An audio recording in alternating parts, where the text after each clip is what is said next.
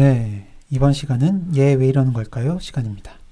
평소 궁금했던 그 사람의 심리 또는 왜 이럴까 싶은 종잡을 수 없는 내 마음에 대해 저희 뇌부자들이 이야기해보는 그런 시간이죠. 그 오늘은 어떤 사연이 준비되어 있을지 어, 알려드리는 거에 앞서서 저희가 팟캐스트 앱 파티와 함께 이벤트를 지금 진행 중이죠. 그 방송을 듣고 주제에 관해 청취자분들의 자유로운 의견을 팟캐스트 앱 파티에 최신 에피소드에 댓글로 남겨주세요. 파시오티. 네, 파, 네. 파시오 네, 네. 파티. 좋은 의견을 남겨주신 분들 중 추첨을 해 매회 뇌부자들의 첫 책인 어쩐지 도망치고 싶더라니 줄여서 어도십 25권을 드립니다. 우와. 네. 혹시 아직 파티를 다운로드 안 하셨다면 앱스토어나 구글 플레이에서 한글로 파티를 검색해 주세요. 당첨자 발표는 매주 목요일에 이루어질 예정입니다. 청취자 여러분들의 많은 참여 부탁드립니다. 그러면 오늘은 어떤 사연이 준비되어 있을지 불안한 매력의 소유자 페어리 손 선생님 목소리로 들어보겠습니다. 불안한 매력 마음에 드네요. 네. 뭔가 이렇게 어, 나, 뭐 나쁜 남자 약간 이런 느낌인가요? 아, 아님 말고. 하여튼 할게요.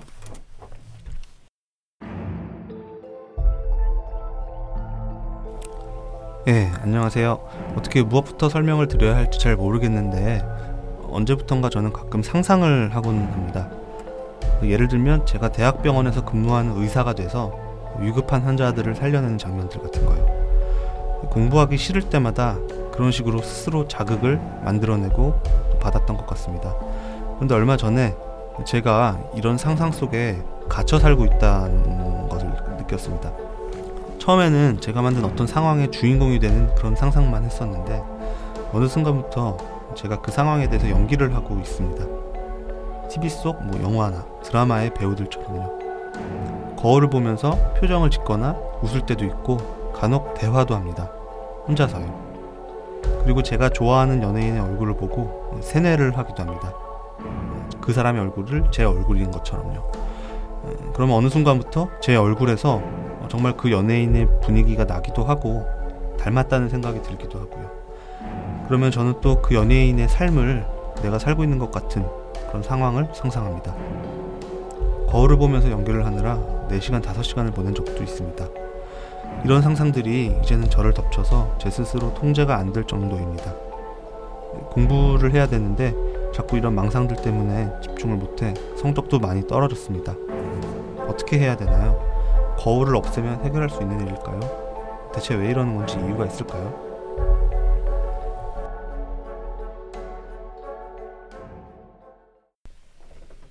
네, 사연 잘 들어봤습니다. 그 예전부터 상상을 하는 버릇이 있었는데 최근 들어서 그 정도가 심해져서 고민이라는 분의 사연입니다. 그 다들 좀 어떻게 들으셨어요? 음, 뭐 이렇게 말해도 되는지는 모르겠는데 참 재밌는 사연이다 뭐 이런 생각이 들었어요. 음, 뭐 네. 누구나 뭐 어떤 공상 같은 건 하기 마련이라고 생각을 하고 뭐 저도 아직도 가끔씩 자기 전에 막 공상을 할 때가 있어요. 잠이 안 올 때 막 이런저런 뭐뭐 스포츠 관련된 공상이나 뭐 이런 것들을 하다가 잠들고 뭐 이럴 때가 뭐 가끔이라고 그랬지만 꽤 많이 있거든요. 그 얘기 전에 그 저희 수면제 방송 녹화할 때 했던 들었던 기억이 나네요. 예, 맞아요. 했던 얘기. 음, 그것도 평범하진 않던데. 굉장히 실력이 나쁜 내가 응원하는 팀이 막 잘하는 네. 네. 그런 상상이라고 해서 최근에 프로야구가 개막해가지고 또 이런 상상이 늘어나고 있는데, 네, 윤희호 선생님 팀은 올해도 좀 쉽지 않을 것 같긴 하던데. 에이, 뭐 꼴찌는 아닐 거예요. 저는 야구를 안 봐서 뭐 저 없을 때 얘기해 주시고요. 아무튼 뭐 이런 공상은 사실 뭐 다들 하는 경험이기는 하죠. 근데 대개는 어, 무료할 때, 그러니까 시간을 어떻게 음. 보내야 될지 모를 때, 아니면 윤희 선생님처럼 잠이 안 올 때 누워서 어, 또 뭐 그냥 자동적으로 떠오르기도 네. 하고, 아니면 뭐 가끔은 일부러 시간을 때우기 위해서 하기도 하고 그런 공상들이 대부분일 것 같은데 이분은 이제 해야 되는 일이 있는데 하기 싫은 상황에서 자꾸 이렇게 된다는 게 특이하긴 하네요. 네. 네. 사실 누구나 상상을 할 때가 있잖아요.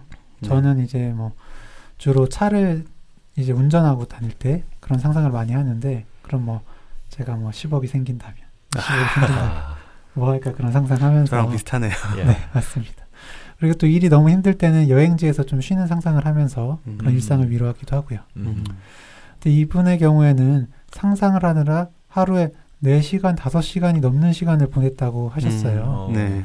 또 그리고 머릿속으로 상상을 하는 데서 그치지 않고 그 상상 속에 연예인이 된 것처럼 연기를 한다고도 하셨고요. 그렇죠. 음. 이건 조금 과한 부분이 있지 않나라는 생각도 좀 들거든요. 네. 네, 그래요. 이 본격적인 이야기를 하기에 앞서서 이 상상이라고 하는 단어에 대해서 좀 짚고 넘어가야 될 것 같아요. 네. 뭐 이걸 준비하면서 사전을 찾아봤는데 이 상상이라는 단어의 사전적인 의미는 겪어보지 않은 경험이나 아니면 사물을 마음속으로 그려본다 또는 기억이나 새로운 생각을 떠올리는 일이다 뭐 이렇게 이야기를 하는데 이 상상하고 같이 혼용되는 말 중에 공상이라는 것도 있어요. 이 공상은 비현실적인 걸 생각하거나 아니면 막연하게 그려보는 거라고 사전에 정의가 되어 있고요. 이분은 단순한 상상이 아니라 공상을 하고 있다라고 말할 수 있겠습니다. 예, 그렇죠. 또 상상, 공상 이런 말들과 함께 자주 사용되는 말이 예, 망상이라는 게 있죠. 이 사연자분도 이 표현 자체를 망상들 때문에 집중을 하지 못해요라고 말씀을 하셨는데 어, 실제로 이번 방송을 준비하면서 다시 살펴보니까 그 인터넷 뭐 지식인 그런데 이 상상, 공상, 망상의 의미를 알려달라 이런 질문 올리신 분들 꽤 되시더라고요. 음, 이 망상에 대해서는 저희가 이전 방송 26-1화 정비소에서 예, 알려드린 적이 있는데 또 뭐 방송 안 들어보신 분들도 많이 계실 테니까 우리 허규영 선생님이 한 번 더 설명을 해주세요. 아, 저 오늘 사회 보기로 했었는데 그 망상, 네. 망상의 정의가 뭐지 라는 질문을 1년차 때 받고 얼어붙었던 기억이 납니다. 음. 분명 머릿속으로는 뭔지 어렴풋한 감은 음, 있잖아요. 음. 근데 정의를 말로 표현해라 라고 하면 정말 막혀서 좀 나오지가 않던 그 기억이 듭니다. 네. 망상의 사전적 의미는 이치에 맞지 아니한 망령된 생각을 하는 것입니다. 쉽게 말해서 논리적이지 않은 생각이라고 보면 되는데요. 저희 정신과적인 정의로는 이제 망상은 근거가 없음에도 불구하고 어떠한 반론에도 흔들리지 않을 정도로 견고한 굳건한 믿음을 의미합니다. 네, 그렇죠. 잘못된 믿음. 네, 잘못됩니다. 잘못된 믿음. 네.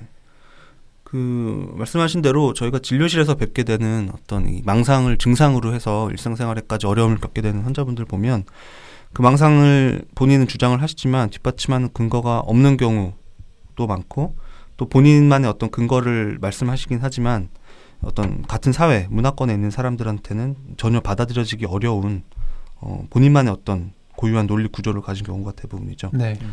그리고 아니라고 주변 사람들이 자꾸 반대 증거를 대면서 설명을 해주고 설득을 해도 본인의 믿음을 고치지 않는 게 특징이고요. 어, 이런 증상 정의에 비추어 봤을 때이 사연자분이 자꾸 빠지게 된다고 한 이 생각들은 망상에 해당된다고 할 수가 있을까요? 윤희호 선생님? 네. 아, 아까부터 갑자기 진행하는 것처럼 네. 저희한테 질문하시고 그러고 계시네요. 아, 제가 또 옛날 생각이 나서. 자연스럽습니다. 네, 아무튼 질문에 답을 하자면 이 사연자분이 보이는 모습은 망상은 아니라고 생각을 해요. 일단 본인이 하는 생각이 사실이 아니라는 건 알고 계신 거고 그것도 인정을 하고 계시잖아요. 네. 네. 뭐 이 경우에 뭐 예를 들어서 내가 연예인이다 라고 믿음이 단단하게 형성되었다면 망상이라고 볼 수 있겠지만 음, 지금 이 사연자분은 그런 정도는 아니라고 보이고요. 그래서 상상 그 중에서도 공상을 하고 계신 거다라고 생각을 할 수 있겠습니다. 네. 방금 윤희 선생님이 잘 정리해 주셨습니다. 그렇다면 사연자분께서는 왜 이렇게 공상에 빠지게 되었을까 라는 그 질문에 저희가 답을 해드려야 될 차례인데요.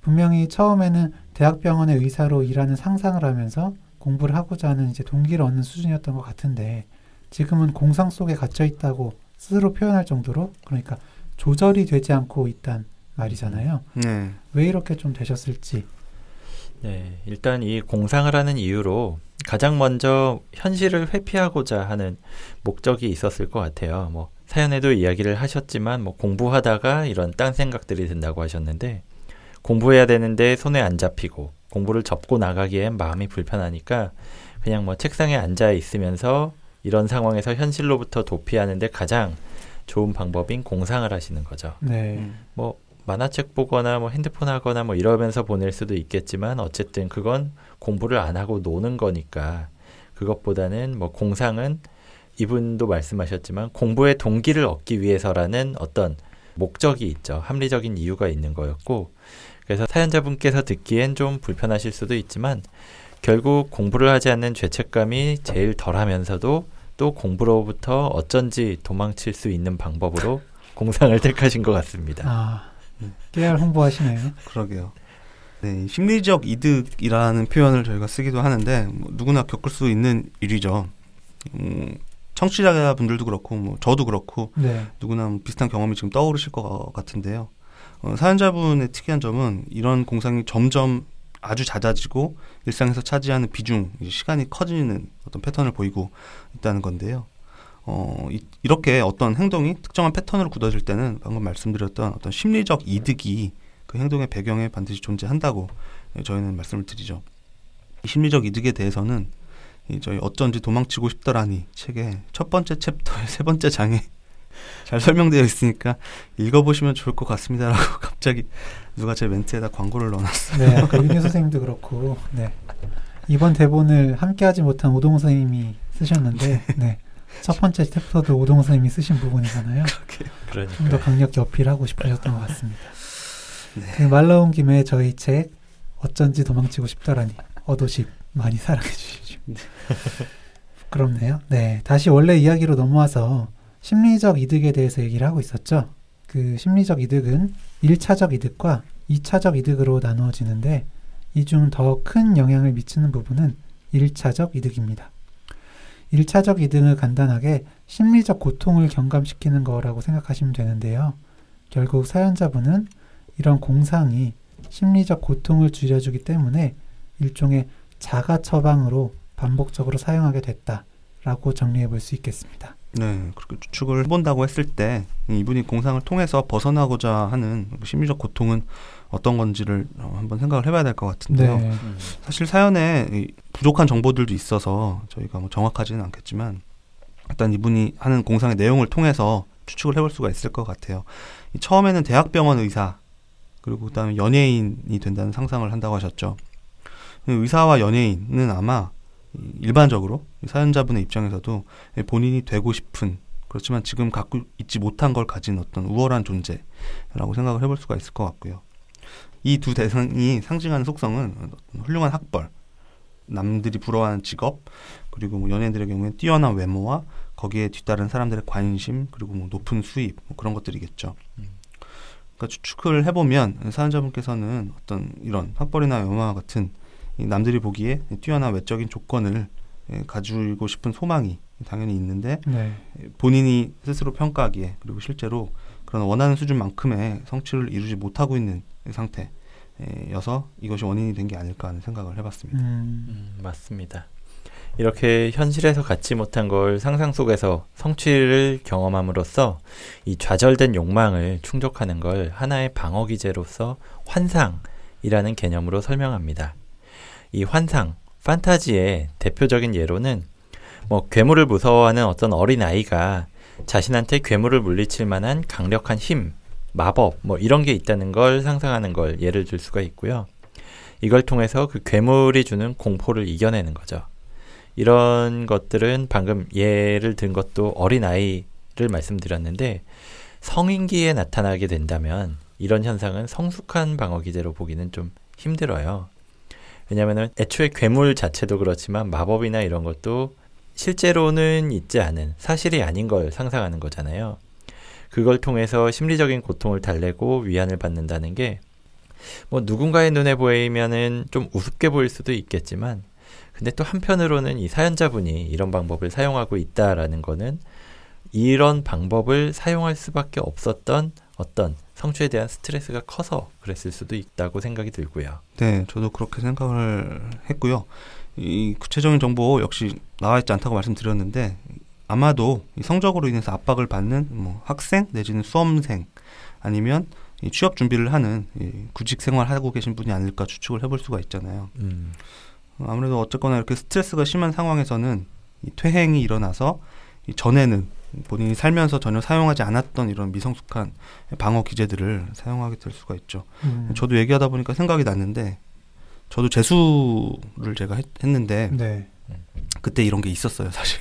아, 그 일시적으로 퇴행을 하셨던 건가요? 네, 판타지 맥 디펜스를 썼었죠. 공부하다가 제가 수능을 굉장히 잘 봐서 음. 의대 똑같이 의대에 가서 의, 의사가 된 다음에 굉장히 예쁜 네. 여자친구를 가져서 연애를 하는 상상을 주로 했는데 네. 어. 그게 뭐 의사보다도 연애 쪽에 좀 더 포커스가 맞춰졌던 것 같아요. 네. 그러니까 뭐 공부하다가 이제 멍 때리면서 그런 어, 상상을 하는 건데 지금 생각해 보면 제가 그때까지 연애를 한 번도 못 해봤었거든요. 음. 재수할 때까지 그러다 보니까 조금 더 그쪽으로 이제 focusing이 되면서 이렇게 환상을 공상을 만들어냈던 게 아닐까 싶네요. 아, 이분 네. 굉, 이분 굉장히 공감이 되는데요, 갑자기.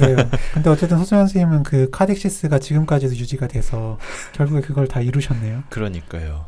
아, 완전히. 그러네요. 전 참 대단하십니다. 복 받은 사람이라는 생각이 갑자기 드네요. 네. 사연자분도 이제 손정현 선생님처럼 현실에서 이제 성취를 이루고 인정받는 경험을 하셨다면 아마 공상에서 좀 벗어날 수 있지 않으실까라는 생각이 듭니다. 예, 아직은 그렇게 인정받는 경험을 못 하셨으니까 네, 아마 좀. 그렇지 예. 않을까라는 생각이 들어요. 그러니까 네. 왜냐면 이제 오히려 심해졌다고 하셨잖아요. 네. 음, 음. 그건 이제 여전히 충분한 성취를 이루지 못하시고 그 때문에 또 자존감이 크게 낮아진 상태일 거라는 음, 그런 음. 추측이 좀 됩니다. 음. 그 사연자분처럼 좌절된 욕망을 충족시키기 위해서 환상이라는 방어 기제를 사용하는 걸 그 과정을 백일몽, daydreaming이죠. 그 낮에 음. 꾸는 꿈이라는 네. 용어를 사용해서 표현하기도 합니다. 네.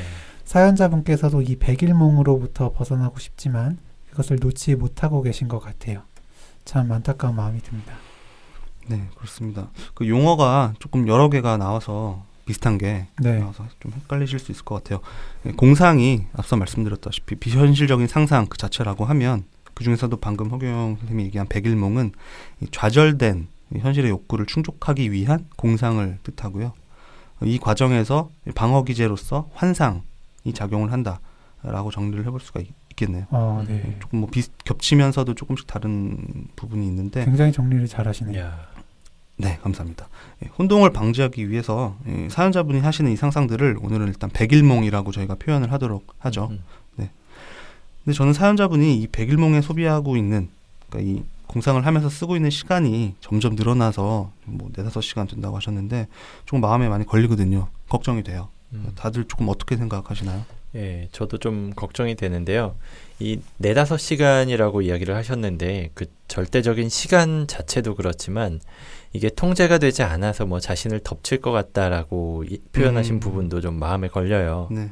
그리고 또 연예인이 된 듯이 연기하다 보면 그 연예인의 얼굴이 뭐 자신한테서 보이는 것 같다 뭐 이런 이야기도 하셨는데 혹시나 뭐 현실하고 공상의 어떤 경계가 좀 흐릿해지는 건 아닌가 하는 그런 걱정이 좀 들긴 해요. 네, 그렇죠. 네. 그러니까 백일몽이 습관화되게 되면 자신도 모르는 사이에 이제 본인을 현실에서 격리시키게 될 수도 있잖아요. 네. 그래서 위험할 수가 있습니다.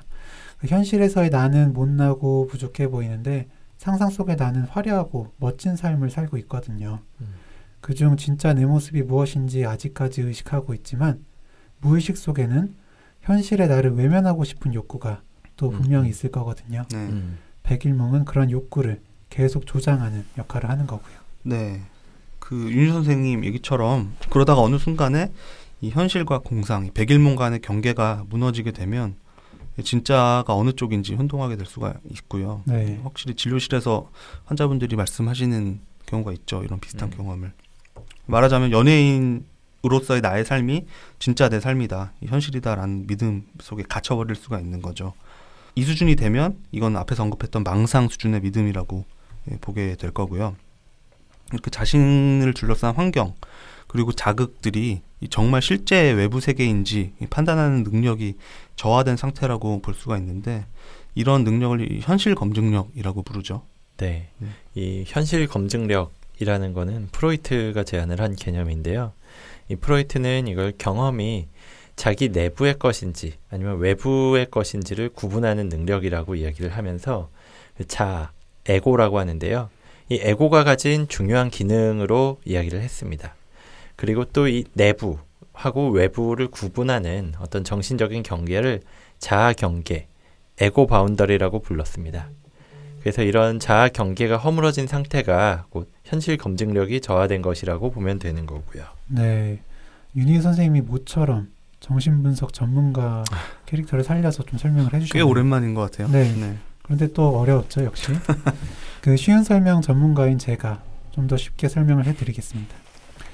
자아 경계가 허물어지게 되면 나랑 상관없는 것도 나랑 관계가 있다고 생각을 하게 됩니다. 네. 그 예를 들면 버스 안에서 낯선 사람들이 이제 자기들끼리 얘기를 하고 있는 거예요. 근데 왠지 나에 대해서 험담을 하고 있다는 생각, 아니 혹은 믿음까지도 든 그런 걸 좀 예로 들 수가 있겠죠. 네. 뭐 그 사람들하고 평소 알던 사이도 아니고 본인이 그 사람들 눈에 띄일 만한 행동을 지금 한 것도 아닌데 이 자신과 연관이 있다고 믿게 되는 거죠. 네. 어, 예, 동시에 자신, 자신의 생각, 그러니까 내부의 것일 뿐인데 실제로 벌어진 상황, 그러니까 외부의 것이라고 믿는 거 역시도 이 자아 경계, 에고 바운더리가 손상되었다라는 것을 의미하죠. 음, 이게 사실 조현병 그리고 망상장애 같은 이 정신증에서의 어떤 대표적인 증상이고요. 네. 이거를 뭐 앞에서도 이야기를 했듯이 이 사연자분께서는 아직 이 백일몽하고 현실을 구분할 수 있는 능력이 있기 때문에 이 자아 경계가 허물어졌다라고까지는 생각을 안 해요. 네. 근데 네. 이 백일몽에 계속 몰두하다 보면 이 자아 경계가 점점 약화되면서 현실 검증 능력이 떨어질 가능성도 배제할 수는 없고요. 그리고 또 지금 보이는 모습이 단순히 환상이라는 방어 기제를 사용하고 있는 게 아니라 어쩌면 정신증으로 이행하기 전 단계인 뭐 조기 정신증은 아닐까 뭐 이런 생각도 약간 걱정으로는 들긴 해요. 네. 네. 그 백일몽에 빠져 있는 사연자분께서 자아 경계가 약화되고 있는 단계일 가능성이 있다는 이야기까지 좀 나눠봤습니다. 물론 저희가 사연자분을 직접 만나 뵙고 면담을 한 게 아니기 때문에 정확하진 않지만 이러한 가능성도 있다는 정도로 좀 생각을 해주시면 좋겠습니다. 그렇다면 이분을 어떻게 도와드릴 수 있을지 좀 해법, 조언을 좀 말씀을 드린다면요. 네, 저는 무- 우선 이분의 어떤 상태 확인, 이 감별을 위해서 정신과 진료를 한 번은 반드시 받아 보셔야 된다고 생각합니다. 네. 희우가 말한 조기 정신증 경우에는 그 리스크 가능성을 평가할 수 있는 심리 검사 툴이 따로 있는 것으로 알고 있어요. 이, 그리고 혹시 조기 정신증이 아니더라도 이 우울이나 불안이 심한 상태, 어떤 다른 카테고리의 정신과적 질환 때문에 사연자분이 말씀하신 이런 여러 가지 생각과 행동들에 영향을 미치고 있을 가능성도 좀 확인을 해보셔야 될 것 같고요. 자기 자신의 현실에 대해서 실제보다 더 부정적으로 안 좋게 인식을 하고 느끼다 보니까 그 도피의 하나로서 백일몽을 자꾸 사용하고 계신 걸 수도 있으니까요. 네. 저는 어, 물론 이제 평가가 우선이겠지만 약물 치료를 하시는 게 어떨까라는 생각이 들어요. 그러니까 저라면은 지금 어쨌든 굉장히 생각이 많아지신 상태잖아요. 음. 좀 아마 스트레스도 많이 받고 계실 것 같고요. 네. 그래서 SSRI 같은 항우울제를 먼저 사용할 것 같아요. 그렇게 좀 사용을 하다가 뚜렷한 호전이 없다면 이제 망상과 같은 정신병적 증상을 이제 타겟으로 하는 이제 항정신병 약물을 사용할 것 같습니다. 또 백일몽이 환상이라는 이제 방어 기제를 통해서 현실의 결핍을 채우려는 시도라고 본다면 이걸 다루는 면담 치료도 같이 이루어져야 될 것 같습니다. 음, 네. 맞습니다. 이게 뭐 현실에서 받는 스트레스에 대해서 뭐 충분히 해소할 수 있도록 표현할 수 있도록 하고 또 백일몽으로 도피하는 대신에 적절하게 스트레스를 다룰 수 있는 방법을 터득할 수 있도록 도와주는 게 중요할 것 같고요. 네, 그래서 뭐 궁극적으로는 자존감을 단단하게 다져서 현실 속의 자기 모습을 뭐 사랑할 수 있는 걸 목표로 해야 될 것 같고요. 그래야지 더 이상 상상 속의 내 모습에 매달리지 않을 것 같으니까요. 근데 앞서서 이런 공상을 왜 하고 있는지에 대해서 저희가 이야기를 나눠보긴 했지만 중요한 건 정말 나는 왜 이런 공상을 하는지 개별적으로 좀 탐색을 해야 될 것 같아요. 이런 거는 허규영 선생님이 말씀하신 면담 치료를 통해서 이루어질 수 있을 것 같고요. 네, 맞습니다.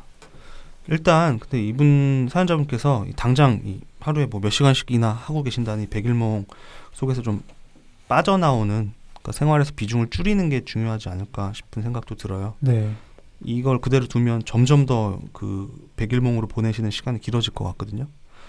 어, 그래서 조금 이렇게 프랙티컬하게 방법을 생각해 봤는데 핸드폰 알람 같은 걸 좀 짧은 주기로 음, 맞춰 놓으시는 거죠.